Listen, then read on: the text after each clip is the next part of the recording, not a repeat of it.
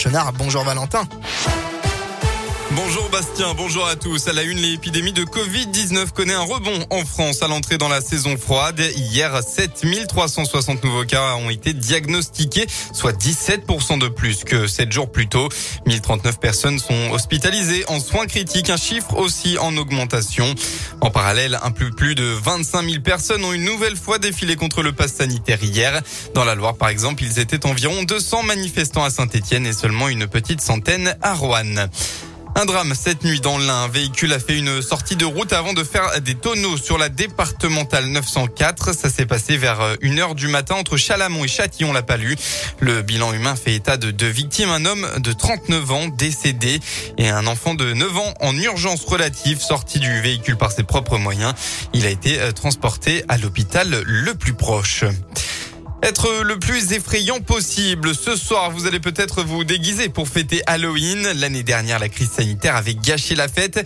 Cette année est donc particulière. Les ventes de costumes, de masques ou d'accessoires repartent dans les magasins de déguisement, comme dans cette boutique de la région où Christine Joly révèle les tendances de cette année. La tendance, eh bien, toujours des choses un peu trash, un peu du sang, tout ce qui va être cicatrices, les lentilles, énormément. Les gens ont envie de changer de couleur de d'yeux, de regard. Ou des masques tout faits, ou de la peinture à mettre, à faire sur soi. On nous demande beaucoup le Mexicain de la mort, donc ça demande du maquillage, ça demande un peu de précision. Et après, tout ce qui est infirmière ensanglantée, tout ce qui est zombie, les plus courants, le Dracula, les sorcières, voilà, c'est toujours d'actualité. Et puis il y aura sûrement beaucoup de masques de Squid Game cette année, cette série sud-coréenne qui cartonne depuis plusieurs semaines.